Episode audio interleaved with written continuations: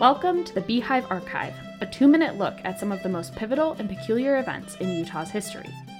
In 1933, a Tooele mining company called the Bullion Coalition gave away 700 bushels of their famous apples to low income families. But the story of how a mining company came to own a commercial orchard actually began much earlier, with the creation of one of Utah's largest mine drainage tunnels. After decades of mining in the Oquirrh Mountains, Tooele Mine started to shut down in the early 1900s because vast reservoirs of underground water blocked access to new ore deposits. The Honerine Tunnel was constructed in 1903 in an attempt to revive mining operations. It was 7 feet wide, 9 feet high, and 4,000 feet deep. A flume that ran below the car track allowed up to 2,000 gallons of water per minute to flow downhill from an underground reservoir.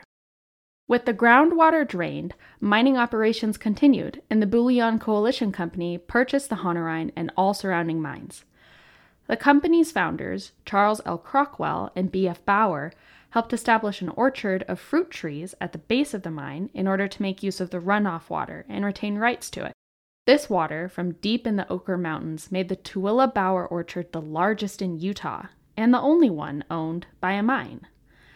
At its peak, the orchard covered 175 acres and grew 19,000 fruit trees, mostly apple, but also peach and apricot.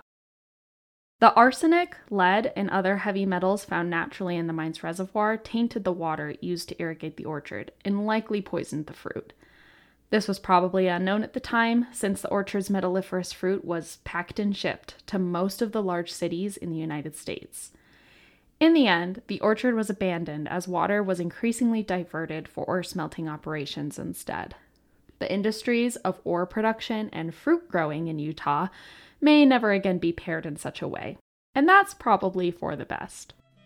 Find sources and past episodes of the Beehive Archive at utahhumanities.org.